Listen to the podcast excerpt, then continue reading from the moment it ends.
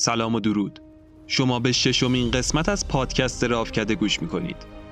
اپیزود سرنوشت سیاه قسمت دوم از داستان دو قسمتی بزرگترین فاجعه اتمی جهان و آغازگر سقوط یک امپراتوری. اتفاقی که به طبع اون نقشه سیاسی جهان دستخوش تغییر شد.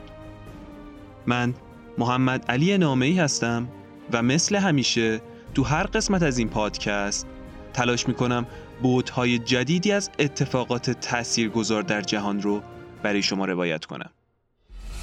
سرنوشت سیاه داستان بزرگترین فاجعه اتمی جهان چرنوبیل.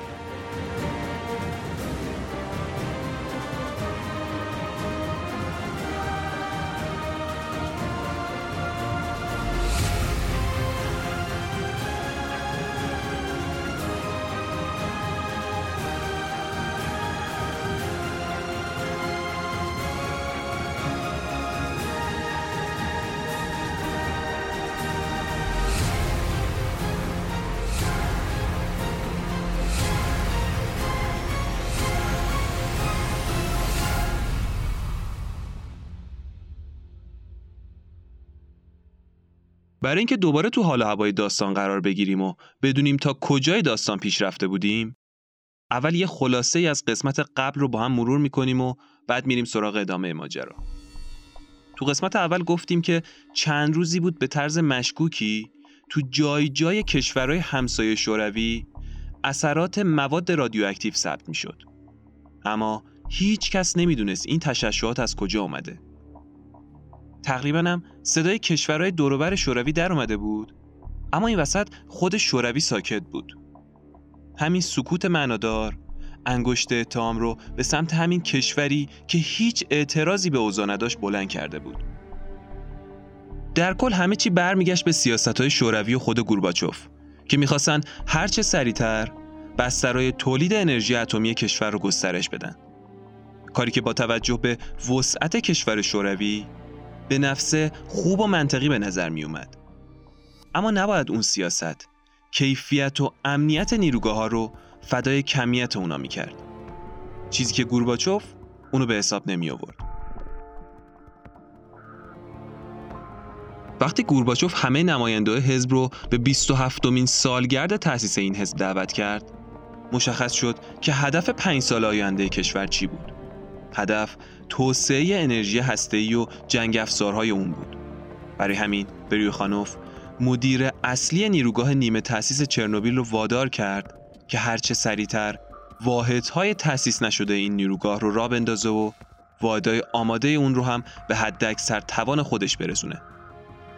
میگذره و قرار میشه راکتور شماره چهار این نیروگاه برای انجام یک سری از سرویس های دوره‌ای خاموش بشه. اما می‌خواستن قبل از خاموش کردن راکتور آزمایشی رو هم روی اون انجام بدن. هدف مهندسای بیروخانوف از این آزمایش این بود که بدونن آیا توربینای این راکتور وقتی برق نیروگاه قطع بشه قادر به تولید برق کافی برای روشن نگه داشتن سیستمای خنک کننده راکتور هستن یا نه. خلاصه که شب خاموش کردن راکتور اون آزمایش فرا می‌رسه و تا وسط های کارم جلو میرن و توان راکتور رو به نصف میرسونن. اما یه دفعه دستور میاد که یکی از نیروگاه های تولید برق تو جنوب اوکراین خراب شده و شما فعلا نیروگاه رو خاموش نکنید. خاموش کردن راکتور رو انجام اون آزمایش میفته برای چند ساعت بعد که مشکل اون نیروگاه حل بشه. همین اتفاق آغازگر فاجعه‌ای بزرگ میشه.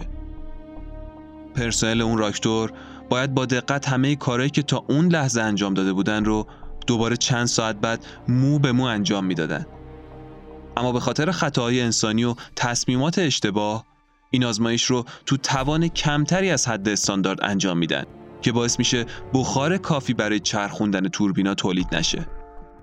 با اینکه قبل از شروع آزمایش هم مشخص بود که با توجه به توان پایین راکتور راکتور نمی‌تونه اون حجم از آب رو به بخار تبدیل کنه اما بازم تصمیم اشتباه می‌گیرن و دوباره حجم عظیمی از آب رو داخل راکتور پمپ می‌کنن. به این امید که بخار بیشتری تولید بشه و بتونه توربینا رو بچرخونه اما ترکیب آبی که بخار نشده بود و تعدیل کننده های گرافیتی سطح راکتور رو به شدت ناپایدار می‌کنه حالا راکتور مثل ماشینی که ترمزش بباره و بیفته تو سرازیری سطح توانش به شکل ناگهانی و بدون هیچ کنترلی به شدت بالا میره و یک بار حجم عظیمی از بخار رو تولید می‌کنه. این حجم از بخار هم به دلیل اینکه نتونست از مجرای مربوطه خارج بشه داخل راکتور حبس شد و یک بار انفجار به شدت سنگینی تو مرکز راکتور اتفاق افتاد. این انفجار اولی هم شد مقدمه برای انفجار شدیدتر دوم. این تا اینجای قسمت اول بود. بریم سراغ ادامه ماجرا. حامی این قسمت شرکت دانا پردازه. دانا پرداز شرکتیه که به پشتوانه جوانای موفق همین مملکت راهکارهای نرم افزاری حرفه‌ای رو برای کسب و کارا تولید کرده. نرم افزارهای مختلفی هم داره. اما بین همه این محصولاتش نرم افزاری داره به نام نرم افزار CRM دانا. از اونجایی که خودم سررشته دارم تو CRM به جرأت می‌تونم بگم یکی از نرم افزارهای کاربردی CRM تو ایرانه. اگر کسب و کاری دارید به نظرم این همون ابزاریه که باید داشته باشیدش. چون با ماژولا و امکاناتی که داره مخصوصا قابلیت های سفارشی سازیش این توانایی رو داره که روش ارتباط با مشتریانتون رو متحول کنه. بهتون پیشنهاد می‌کنم شما هم به سایت شرکت دانا پرداز که نشونش داناپرداز.net هست یه سر بزنید و از نسخه آزمایشی رایگان این محصول استفاده کنید. مطمئن باشید رضایت مشتریاتونم از خدمات پشتیبانی که ارائه می‌دید بالاتر میره. نرم افزار CRM دانا ساعت یک و 23 دقیقه و 45 ثانیه صبح اون انفجار پوشش هزار تونی بالای راکتور رو بلند کرد و راه رو برای خروج حجم عظیمی از بخار هموار کرد. و این مقدمه ای شد بر انفجار بعدی که حاصل ترکیب بخار آب با لوله های تعدیل کننده شکسته شده گرافیت بود. ترکیبی به شدت خطرناک که مثل بمب هیدروژنی عمل می‌کنه. دو ثانیه بعد صدای انفجار شدیدتری شب تاریک شهر پریپیات رو لرزوند.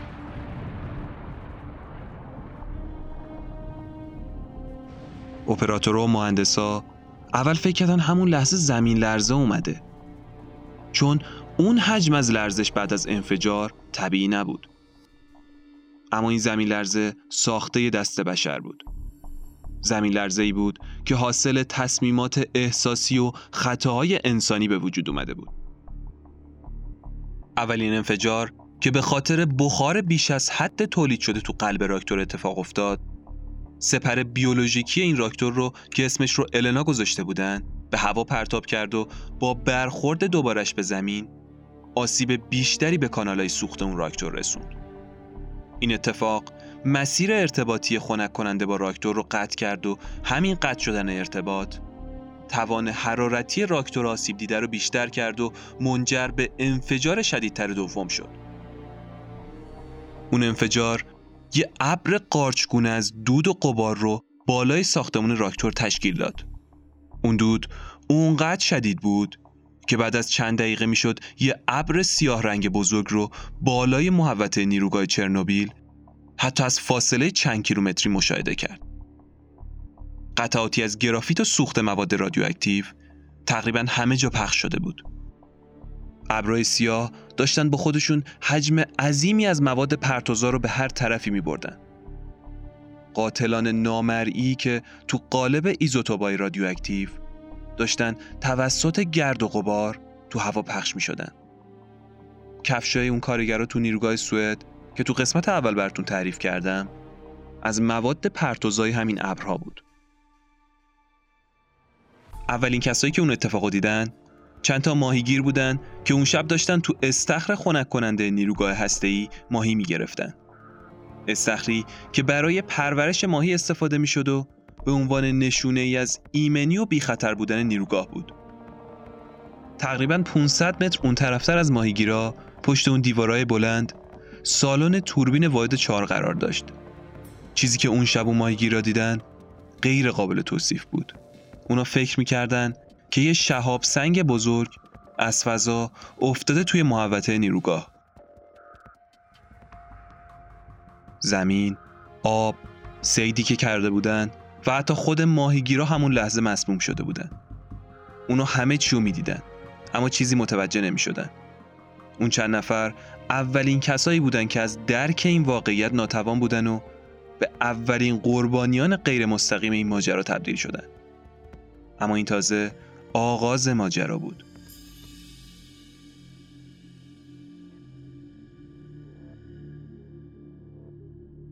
تقریبا ساعت هفت صبح بود که آتش نشانهای واحد نیروگاه چرنوبیل موفق شدن آتیشو خاموش کنن. اونا برای مقابله با مواد رادیواکتیو نه آماده بودن و نه تجهیزات لازمش رو داشتن. چند تا از آتش نشانا رو زمین افتاده بودن و داشتن به شدت استفراغ می‌کردن. بین اونا برادرزاده بریخانوف هم حضور داشت. حالش خوب نبود. مرتب عق می‌زد و احساس ضعف شدیدی داشت. پاش تقریبا هیچ واکنشی نداشتن. از اونجایی که به شدت تشنش شده بود و آب می‌خواست یکی از همکاراش فورا شلنگ آب به اون رسون وقتی که داشت از اون شلنگ آب می‌خورد یکی از خدمه داد زد که این آب کثیفه و از آب حسچه خنک کننده است ولی آب به نظر تمیز میومد اون آب آلوده به مواد رادیواکتیو شده بود اما کسی هنوز از این قضیه خبر نداشت اون شب بردرزاده بریخانوف هزینه اون چند جوره آب رو گرون پرداخت کرد دستگاه گوارشش کاملا آسیب دید و به خاطر همین موضوع چند هفته بعد درگذشت. هیچ کس باور نمی کرد که این فقط یه آتیش سوزی باشه. بیشتر شبیه جنگ با یه دشمن نامرئی بود. دشمنی به اسم پرتوهای رادیواکتیوی.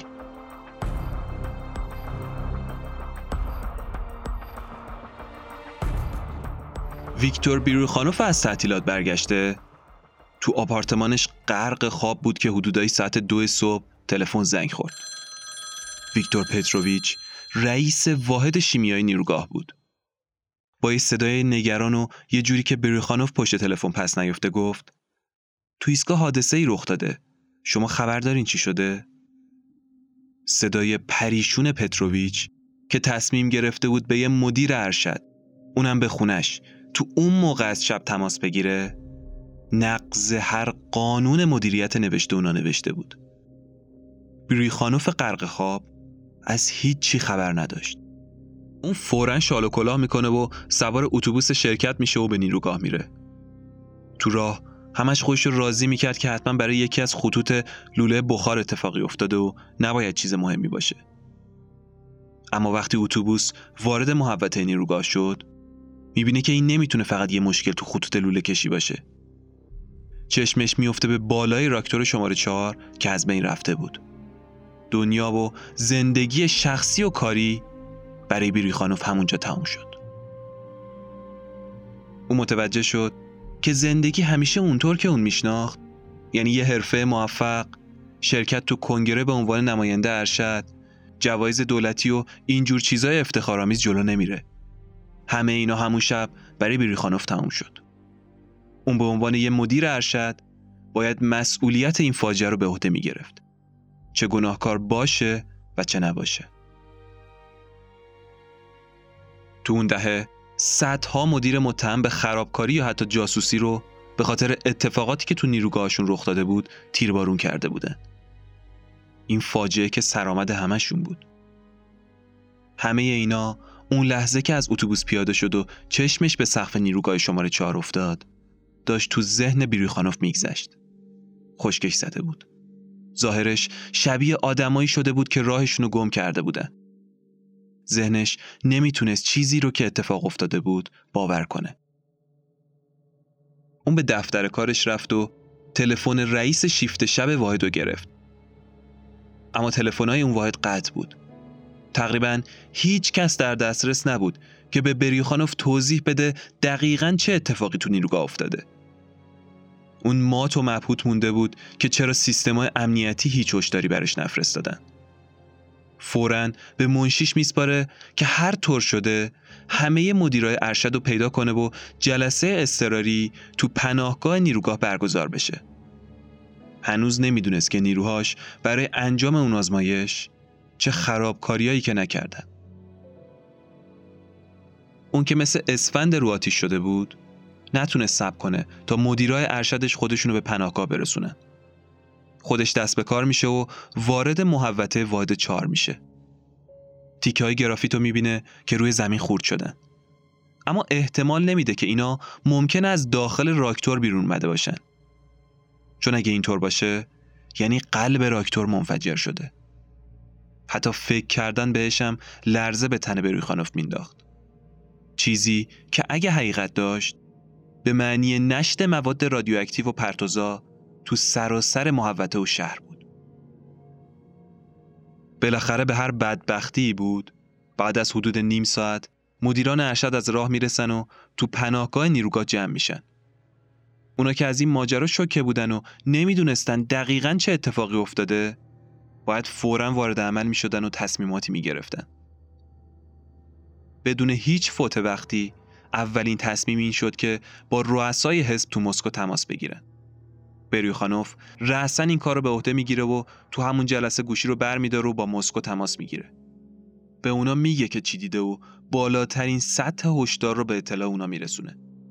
میگه انفجار بخش چهار رو نابود کرده و اون در حال بررسی علت اصلی این ماجراه.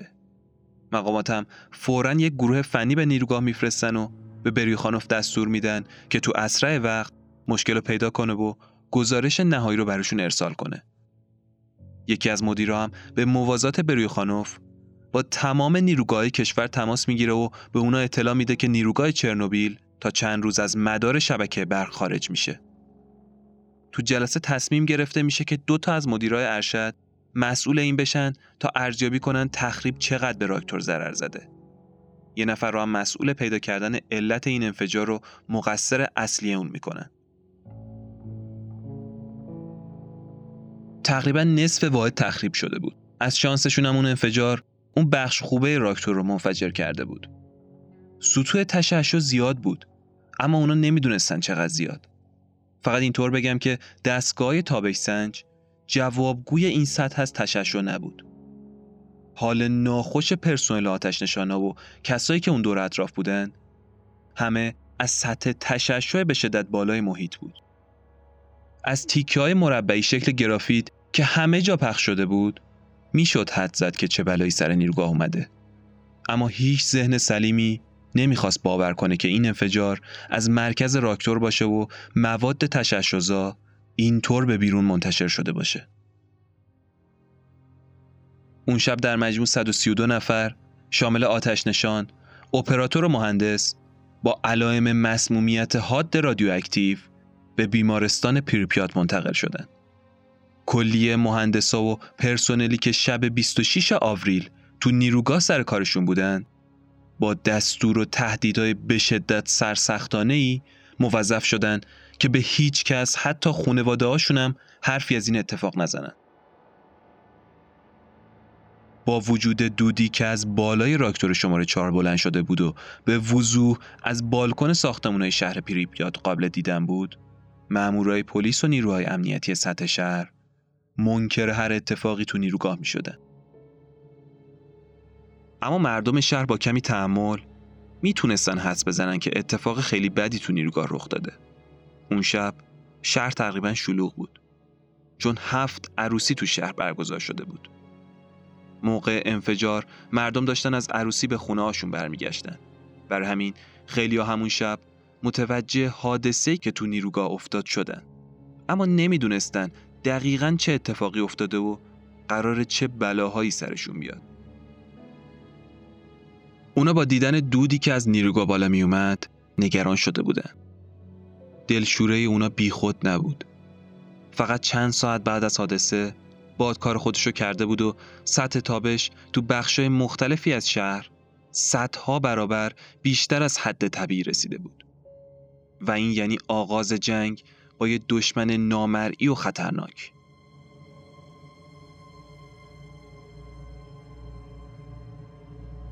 تو بیمارستان اصلی شهر هم قوقا به پا شده بود. اون بیمارستان مجهز به هر چیزی بود به جز مقابله با مسمومیت های رادیواکتیوی. پرسنل بیمارستان هیچی برای مقابله با اون سطح تابش نداشتن. تنها کاری که از دستشون برمی اومد این بود که مدام اتاقا و کف بیمارستان رو طی بکشن و تمیز کنه. تششو داشت از خود بیمارا هم ساطع می‌شد. واقعیت این بود که اتفاقی رخ داده بود که هیچ جای جهان شبیه اون رو ندیده بودن. همه می‌خواستن بدونن چی باعث این اتفاق شده. اما هیچ توضیح قطعی وجود نداشت. حدودای ساعت پنج صبح همون روز تو مسکو تماسی دریافت میشه که قدرتمندترین فرد این سرزمین رو از خواب بیدار می‌کنه. دبیر کل حزب کمونیست اتحاد شوروی میخائیل گورباچوف. پیام این بود. تو نیروگاه هسته چرنوبیل یه انفجار آتش سوزی شدید رخ داده اما راکتور سالمه. اولین واکنش گورباچوف این بود که چطور انفجار می‌تونه رخ داده باشه. مدیرای من به ما رهبرای کشور اطمینان داده بودن که این راکتور کاملا ایمنه. اون روز گورباچوف عمق فاجعه‌ای که اتفاق افتاده بود و درک نکرد. اما از اونجایی که بالاترین سطح هشدار به صدا در اومده بود، گورباچوف دستور داد تا جلسه ای برای تشکیل کمیسیون عالی حزب تشکیل بشه تا دقیقا علت و مقصر و تبعات اون ماجرا ظرف دو روز مشخص بشه و به اطلاع اون برسه. اما ما بین اون اتفاقات هیچ کس هنوز به فکر مردم پیروپیات نبود. کسایی که بیخبر از همه جا داشتن تو نزدیکترین محل به اون فاجعه زندگی می‌کردن و داشت تو بدنشون بدترین اتفاق ممکن میافتاد. اتفاقی که هر ساعت اون باعث سوختن و مرگ سلولای بدنشون می‌شد.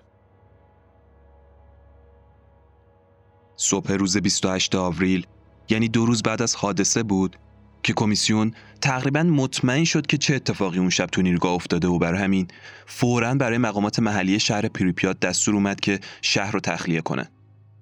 اونا وقتی به وخامت اوضاع و میزان تشعشع بالایی که تو شهر وجود داشت پی بردن فقط دوازده ساعت به مقامات محلی فرصت دادن که شهر رو خالی از سکنه کنن و اونا رو به روستایی تو نزدیکی شهر کیف منتقل کنن.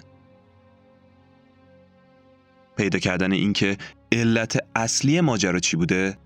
واقعا کار پیچیده ای بود. چون مهرهای اصلی که تو اون انفجار و سالن بودن در دم مرده بودن. تصمیم برای تخلیه پریپیات مسکنی برای اون فاجعه بود. وقتی مقامات حزب و شهر داشتن سر تخلیه شهر نتیجه گیری می‌کردن ساکنای پریپیات که سرپرستای اونا اکثرا تو نیروگاه کار می‌کردن در حال ترک دست جمعی از شهر بودن. اولین کسایی هم که شروع به ترک شهر کردن خانواده های آتش نشانه بودن. همسرا و پدرای اونا هزینه سنگینی تون اتفاق داده بودن. انفجار هسته‌ای امواج غیر مرئی تشعشع‌زایی را آزاد کرده بود که بدون هیچ هشدار و رحمی تا عمق وجود اونا رو نابود کرده بود.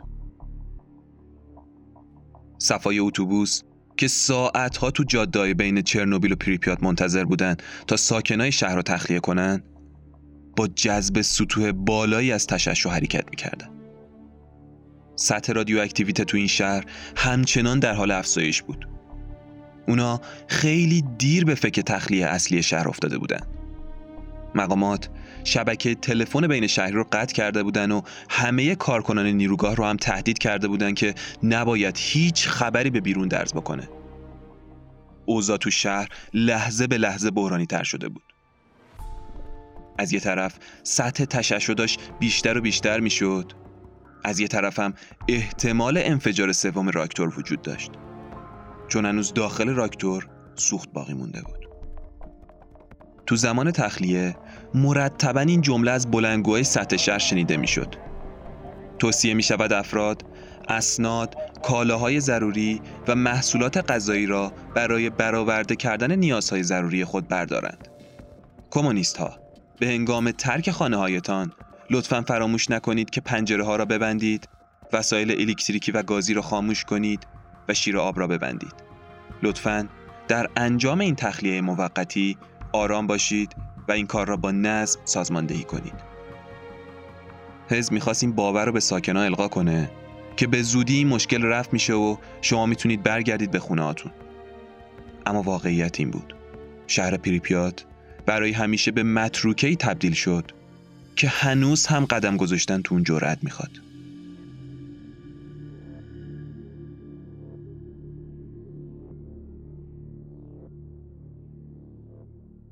تو پریپیات بچههایی که تو شنوماسا در حال بازی کردن بودن تنها کسایی نبودن که هیچ چیز در مورد رادیواکتیویته نمی‌دونستن. این ماده زد رنگ برای بزرگسالایی که در مورد این رویداد و عواقب اون بیشتر می‌دونستن هم عجیب به نظر میومد. اینکه چطور ممکنه تو هوایی که دارن زندگی می‌کنن و هیچ چیز غیرعادی حس نمی‌کنن داره سلول به سلول بدنشون میسوزه و از بین میره.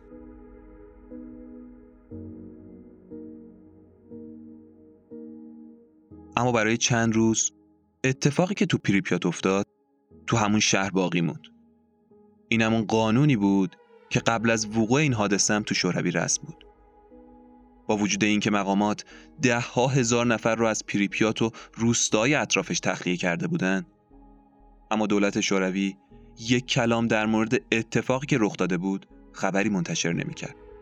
تلویزیون، رادیو، روزنامه و حتی رسانه های محلی اوکراین سکوت خودشون رو در رابطه با اون حادثه حفظ کرده بودند.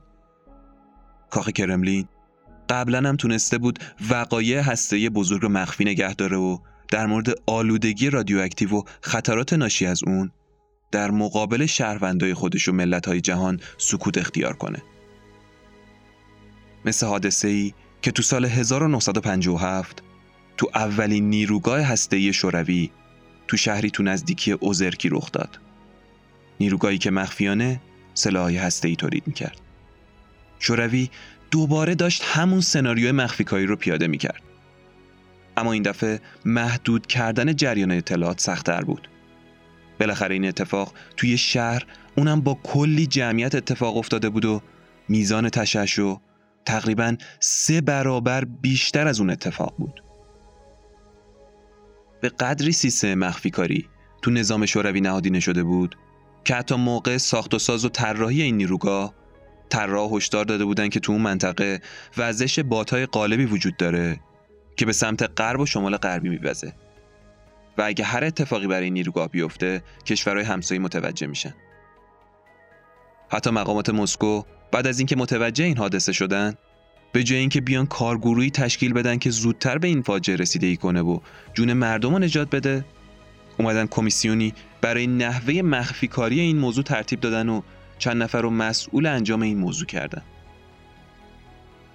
البته دیدیم که با تمام تلاشه مخفی کاریشون تقریبا یک روز بعد از اون فاجعه سطح تشعشع تو کشورهای اسکاندیناوی به قدری بالا رفته بود که متخصصای هسته‌ای اون کشورها فوراً متوجه میشن که این پرتوها توسط ابرهایی که از سمت دریای بالزیک میوزه به اونجا رسیدن. دیپلمات‌های سوئد با سه آژانس هسته‌ای شوروی مکررن تماس می‌گرفتن و توضیحاتی می‌خواستن. اونا هم جواب سربالا می‌دادن. اما این بار رهبرای شوروی نمی‌تونستن مثل سال 1957 مخفی کاری کنن. می‌دونستن که به زودی این راز برملا میشه و یه رسوایی بین المللی به وجود میاد. اونقدر قضیه تابلو شده بود که بالاخره رسانه‌های شوروی بعد از سه روز مخفی کاری سکوت خودشون رو شکستن و ماجرا رو اینجوری جمع کردن که یک گوینده با صدای یک نواخت و بیحالت تو برنامه خبری شبونه یه خبر مختصر رو از طرف آژانس هسته روسیه قرائت کنه. متن خبر این بود.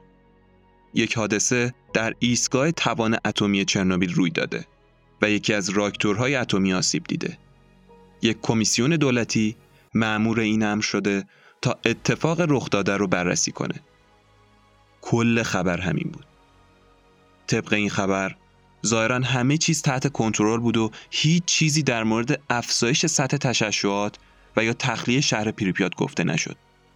هیچ روزنامه هم تو شوروی تو روزهای بعد خبری در این مورد منتشر نکرد.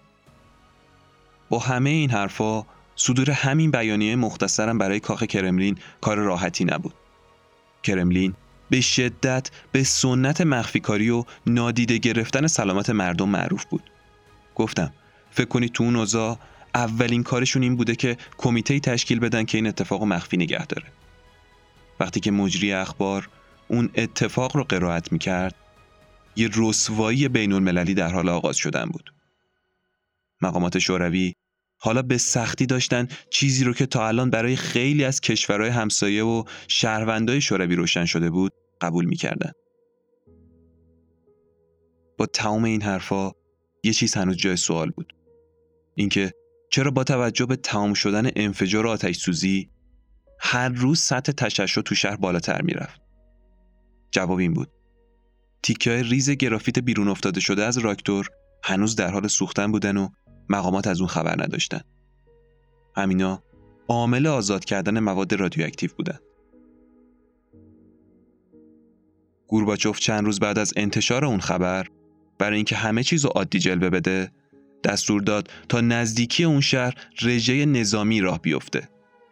رژه‌ای که به قیمت جون و مشکلات ژنتیکی نسل‌های آینده سربازای اون برنامه تمام شد. میخائیل گورباچوف هیچ وقت مسئولیت اتفاقی رو که اون روز افتاد به عهده نگرفت. اما بدتر قبول کرد که برگزاری رژه یه اشتباه بود.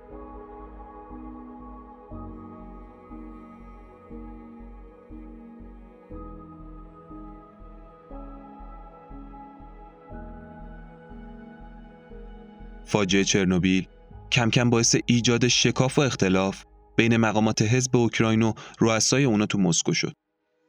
کار به جایی رسیده بود که علاوه بر مردم دیگه صدای مقامات حزب تو اوکراین به خاطر اون حجم از بیتفاوتی مسکو در اومده بود و همین موضوع تبدیل به اولین جرقه سقوط شوروی شد.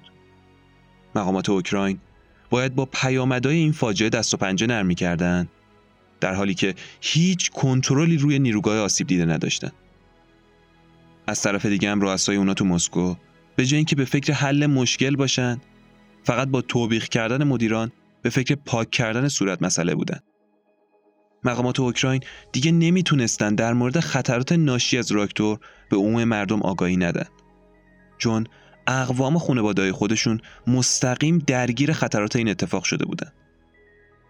اما ادامه روند مسدودسازی اطلاعات که از سمت مسکو سازماندهی می‌شد تو هیچ جا به اندازه خود اون منطقه بیمعنی و شرماور نبود.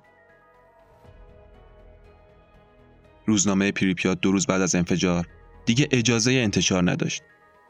اطلاع رسانی در حد همون یه خبر تو اخبار شبانگاهی بود. انتشار هر چیزی در مورد اون حادثه و پیامده اون شدیداً ممنوع شده بود. زمانی که مردم اون منطقه دچار بیماری تششعی می شدن و بارو بندیل خودشون رو میبستن تا شهر رو تخلیه کنن. حتی اون موقع هم دقیقا نمی‌دونستن که چرا باید خون زندگیشون رو رها کنن و چرا داره بدناشون بدون هیچ دلیلی میسوزه. مخفیکاری مسئولین شده بود رکن اصلی لیاقت اونا. چابلوسی برای مسکو یه بخش جدا نشدنی از دی تاریخی مقامات حزب حساب می اومد. مسئولینی بیلیاقت، فاسد و به عینه چاپلوس رهبر شوروی و رژیم که فکر می‌کردن تا آخر دنیا به این کشور و مردمانش سوارن. از یه طرف هم جنگ تو افغانستان بار زیادی روی دوش شوروی گذاشته بود و داشت تصویر اتحاد شوروی رو تو عرصای بین المللی خدشه دار می‌کرد. حالا تو اون اوضاع بحران چرنوبیل هم بهش اضافه شده بود. اون بحران در کنار مشکلات شدید اقتصادی و جنگ افغانستان خلال دیگه ای رو به بودجه این کشور وارد کرده بود و اعتبار بین المللی گورباچوف رو با چالش جدیدی روبرو کرده بود. برخلاف همه تلاشا و تبلیغاتی که نظام می‌کرد و تاکید داشت که همه چیز در حال بهتر شدنه اما هیچ کس کنترلی به اوضاعی که هر روز در حال بدتر شدن بود نداشت. چه از نظر بحران زیست محیطی و چه بحران اقتصادی و انرژی که گورباچوف رو گوشه رینگ انداخته بود و کارو براش سختتر کرده بود. اما بالاخره گورباچوف 18 روز بعد از اون فاجعه سکوت خودش رو در برابر عموم شکست. اون صحبتاش رو توی برنامه زنده تلویزیونی مقابل میلیون ها تماشاچی با ناامیدی شروع کرد. گورباچوف اعتقاد نداشت که گفتن حقیقت بهترین روش اداره کشوره اون تو سخنان خودش گفت این اولین باره که نیرویی به تهدید کنندگی انرژی هسته‌ای از کنترل ما خارج میشه. اون تو صحبتاش دقیق ترین آمار افرادی که تحت تأثیر مستقیم این فاجعه بودن رو اعلام کرد. چیزی حدود پنج هزار نفر.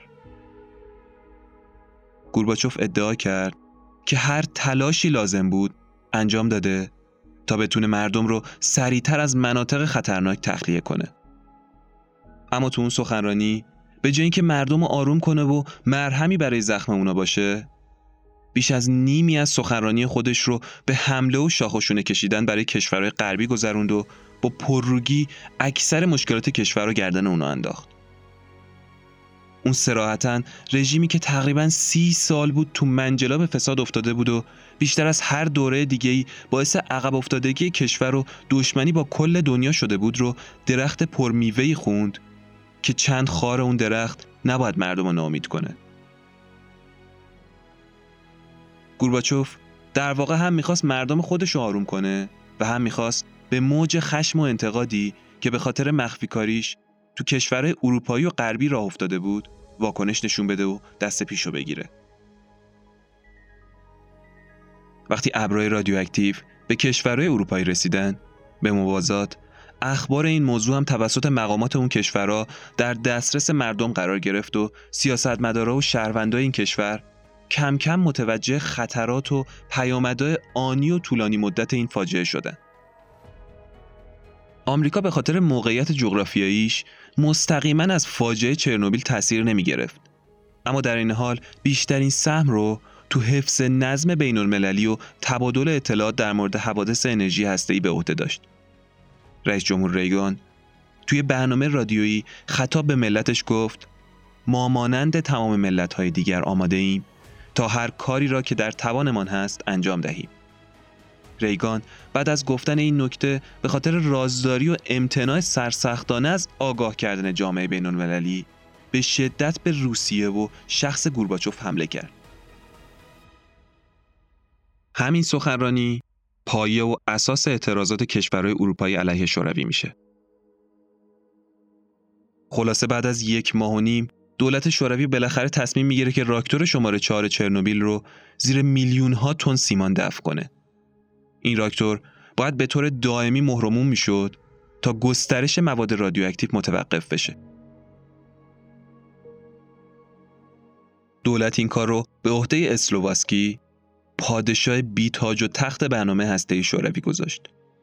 کسی که به طور مستقیم روی تمامی برنامه هسته این دولت نظارت مستقیم داشت. برنامه این بود. باید راکتور منفجر شده رو زیر تلی از شن و بتون و گلولای فلزی دفع کنن. بعدش هم یه تاق گنبدی شکل بالای راکتور بسازن. خب اون زمان اجرای این برنامه کار راحتی نبود. اما تو اون ساخت و ساز زمان حرف اول رو می‌زد. باید به سرعت این تابوت سنگی روی اون راکتور قرار می گرفت. هر ساعتی که تعلل می شد حکم آلودگی بیشتر منطقه و کره زمین رو داشت. کلا متوسل شدن به روش های به صرفه، سریع و استفاده از راه حلای موقتی برای مسائل پیچیده مبنای زندگی اسلوواسکی و در واقع کل صنعت هسته شوروی محسوب می‌شد. ساخت این تابوت حدود چهار ماه طول کشید. تو زمان ساخت نیروهای بخت برگشته در معرض تشعشعات شدید رادیواکتیو قرار می گرفتن. نتیجه این بود. ساختن یه دیوار بتونی با زخامت 6 متر در اطراف خرابای راکتور. تو این کار چیزی حدود 300 هزار تن سیمان مصرف شد. می‌شد تقریبا مصرف یک سال و نیم کشور اوکراین. با تمام فشارهایی که اسلوواسکی تو انجام کار آورد اما پروژه با مشکلاتی روبرو شد. پوشوندن راکتور با یک گنبد آلمینیومی هشتونی و قرار دادن اون روی دیوار تازه ساخته شده درست پیش نرفت. چون وقتی هلیکوپتری که حامل این گنبد آلمینیومی بود به راکتور نزدیک شد این گنبد از کابلی که اون رو نگه داشته بود جدا شد و از ارتفاع 40 متری سقوط کرد و تقریبا هیچی ازش باقی نموند. تنها شانسی که آورده بودن این بود که این قول آلمینیومی رو راکتور نیفتاد و الا سومین انفجار همون لحظه اتفاق افتاده بود. اونا مجبور شدن دوباره گنبد جدیدی بسازن. اسلوواسکی و نیروهاش داشتن با تمام قوا چند شیفته کار می‌کردن تا اون کابوس رو زودتر تمام کنن. نزدیک 200 هزار کارگر مشغول کار روی این تابوت سنگی 400 هزار تونی بودن. تابوتی که هم کشور و هم کل دنیا رو در مقابله با تشعشعات ناشی از رادیواکتیو آسیب دیده محافظت می‌کرد. کمیسیون دولتی به رهبری بوریس چربینو مسئول پیدا کردن مقصر این حادثه بالاخره بعد از چند ماه گزارش رسمی خودش رو منتشر کرد. بر اساس گزارش بوریس این حادثه در نتیجه شدیدترین تخلفات و تخطی از مقررات فنی توسط پرسنل مسئول نیروگاه و همچنین تا حدی ناشی از ایرادات اساسی تو ساخت راکتور اتفاق افتاده بود. همین گزارش و نتیجه گیری هم فوراً تبدیل به یه خط فکری رسمی میشه و توسط گورباچوف تایید میشه و به اطلاع رسانه های داخلی و خارجی و جامعه علمی جهان می‌رسه. اونا می‌خواستن زودتر این قائله ختم به خیر بشه و پرونده رو ببندن. مدیر قبلی نیروگاه ویکتور بیروخانوف که تو اواخر می از موقعیت خودش برکنار شده بود اولین کسی بود که از این خط فکری جدید صدمه دید.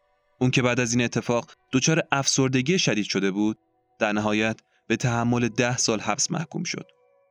اما تمامی زیردستاش به اعدام محکوم شدن.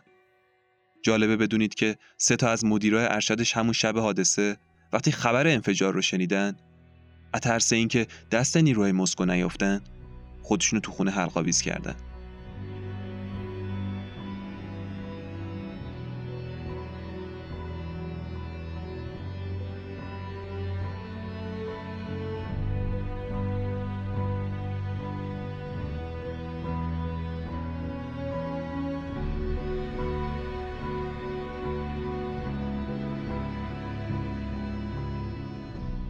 کارکنای نظامی و شهری پریپیات 24 ساعته و سالها تو اون منطقه تلاش کردند تا خاک آلوده و منطقه خالی از سکنه رو پاکسازی کنن. اما برای همین کارم تجهیزات مناسب نداشتن و همیشه سلامت و جون کارگرا و سربازا تو خطر بود. بلدوزرها خاک آلوده رو با خاک تمیز مخلوط می‌کردن و همین کار باعث آلودگی بیشتر اون منطقه و گسترش مواد رادیواکتیویته تو اون محل می‌شد. همه اینا به کنار خود اون تابوت سنگی هم مشکلاتی رو به وجود آورده بود. بخشی از سازه محافظ روی بخشایی از دیواره های قدیمی و سالم این واحد بنا شده بود. تو زمان خودش این ایده راه حل هوشمندانه ای بود. چون هم جون و سلامتی کارگرا کمتر تو خطر میافتاد، هم زودتر کار تمام می‌شد. اما حالا این کار معایب روش های سری و ضربتی همیشگی شوروی رو نشون می‌داد. فونداسیون و پایه واحد چهار راکتور طوری طراحی نشده بود که بتونه اون بار سنگین رو تحمل کنه. به خاطر همینم زیر وزن اون سازه بتونی کم کم شروع به نشست کرد. همین نشست کردنم کل ماجرای تابوت رو زیر حاله ای از ابهام برد.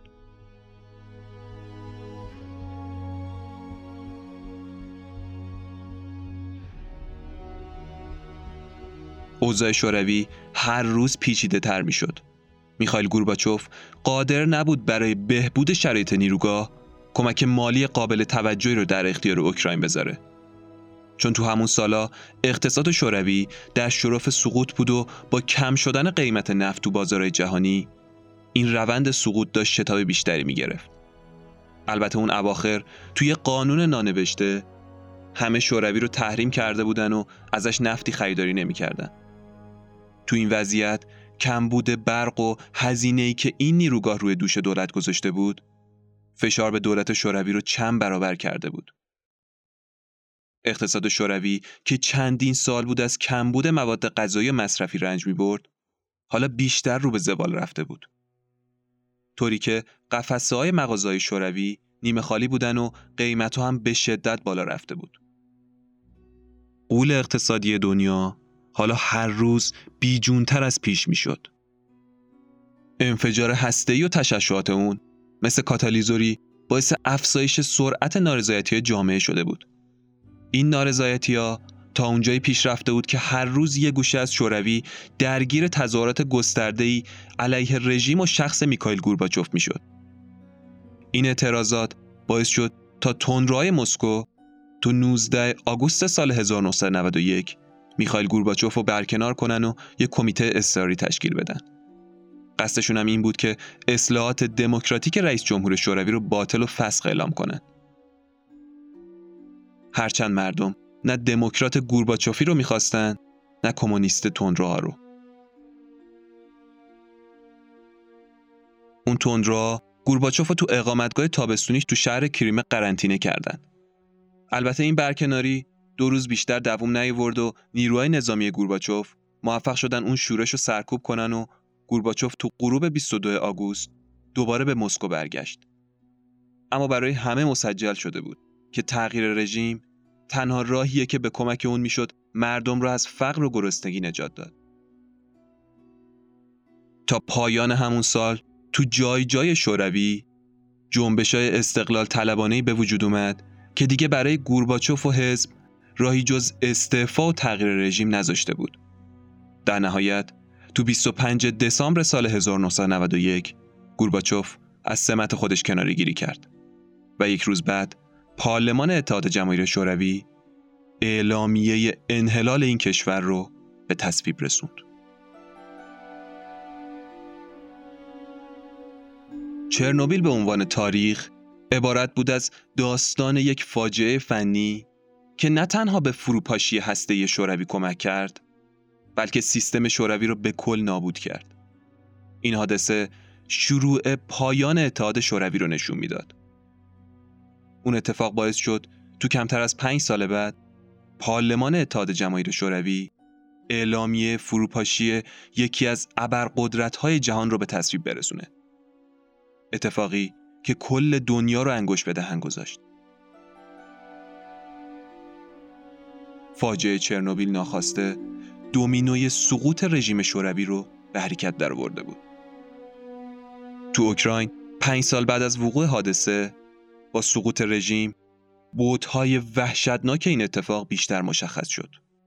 بیماری سرطان تو بین کودکان بیش از 90 درصد افزایش پیدا کرده بود و تو طول 20 سال بعد از حادثه حدود 5000 مورد سرطان تیروئید در بین افرادی که از زمان وقوع فاجعه کمتر از 18 سال داشتن تو کشورهای روسیه، اوکراین و بلاروس ثبت شد. سازمان بهداشت جهانی تخمین زده که حدود 50 هزار مرگ در اثر سرطان ناشی از حادثه چرنوبیل تو پنج سال اول حادثه رخ داده و قطعا بیماری های ژنتیکی اون اتفاق غیر قابل توصیف و پیش بینیه و تو سالها و شاید قرنهای بعد عمق این فاجعه مشخص بشه. تو اوکراین فقط تو سال 2005 19 هزار خانوار به دلیل از دست دادن ناناور خانواده که مرگ اونا مرتبط با حادثه چرنوبیل بود کمک های دولتی دریافت کردند. پیام دیگه این فاجعه آسیب ژنتیکی به افرادی بود که پس از حادثه متولد شده بودند. دانشمندا همونطور که سازمان بهداشت جهانی گزارش داد معتقدند که بیماری های ژنتیکی حاصل از تشعشعات اون انفجار به شکل توالی های ناپایدار همچنان تا صدها نسل باقی میمونن و از بین نمیرن. متاسفانه به دلیل ضعف زیرساختای اوکراین تا سال 2000 سه واحد از چهار واحد نیروگاه چرنوبیل همچنان روشن بود و برق تولید می‌کرد. اما مشکلات ناشی از انفجار تبعات به شدت زیادی رو در پی داشت. دانشمندا تا اون سال هنوز نمی‌دونستن که چه مقدار سوخت داخل راکتور آسیب دیده باقی مونده. اما همون سال کلیه واحدهای این نیروگاه برای همیشه تعطیل شد و واحد 56 هم هیچ وقت تکمیل نشد. علت اصلی حادثه چرنوبیل تست توربین بود که اشتباه پیش رفت. اما ریشه های عمیق اون در ارتباط بین مشکلات و نقص های عمده تو سیستم سیاسی شوروی و صنعت هسته اون بود. توقف بهره برداری از نیروگاه هسته چرنوبیل و ساخت یک تابوت سنگی مدرنتر بیشترین کمک رو به بسته شدن صفحه غمانگیز تاریخ صنعت انرژی ای کرد. اما هنوز ضروریه که رژیمای مخفی کار از اون فاجعه درس بگیرن و مهمترین درس اهمیت مقابله با خطرات ملیگرایی هسته‌ای و انزوا طلبی و اطمینان از همکاری نزدیک بین المللی با کشورهای توسعه یافته دارای پروژه های هسته‌ایه. جهان بعد از گذشت سی سال هنوز با یک چرنوبیل و کابوس سیاه گرفتار شده. پریپیات که روزگاری یکی از شهرهای مهم اوکراین محسوب می‌شد هنوز هم خالی از سکنه است و امروز این شهر تبدیل به متروکه‌ای شده که به معروفترین شهر ارواح جهان لقب گرفته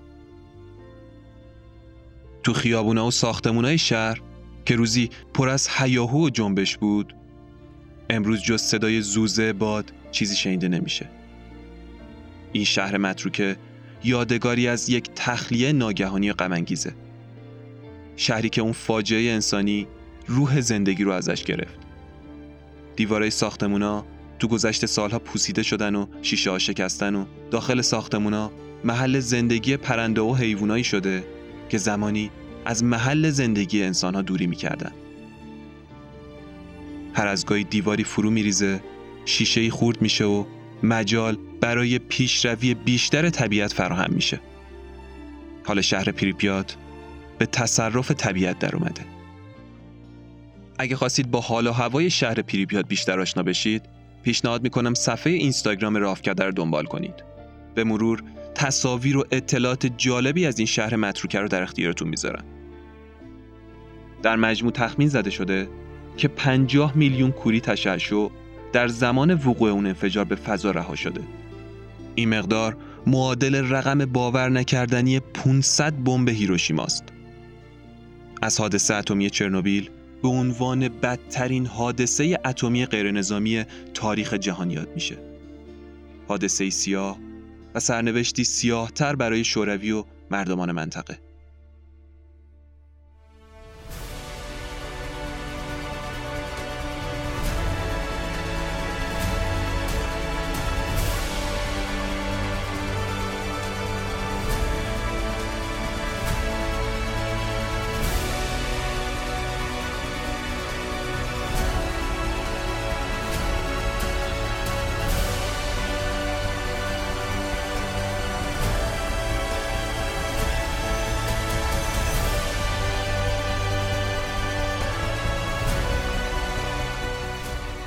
چیزی که شنیدید دومین قسمت از اپیزود دو قسمتی سرنوشت سیاه بود. اگه از این قسمتم خوشتون اومده و خواستید از ما حمایت کنید خوشحال میشم پادکست رافکده رو از طریق پست و استوری اینستاگرام یا هر روش دیگه ای به بقیه هم معرفی کنید. این کار شما بزرگترین کمک به پادکسته. مرسی که به این قسمت گوش دادید. ممنون که در کنار پادکست رافکده هستید. و سپاس از دانا پرداز حامی این قسمت از راف کده به امید دیدار بعدی محمد علی نامه ای آبان 1400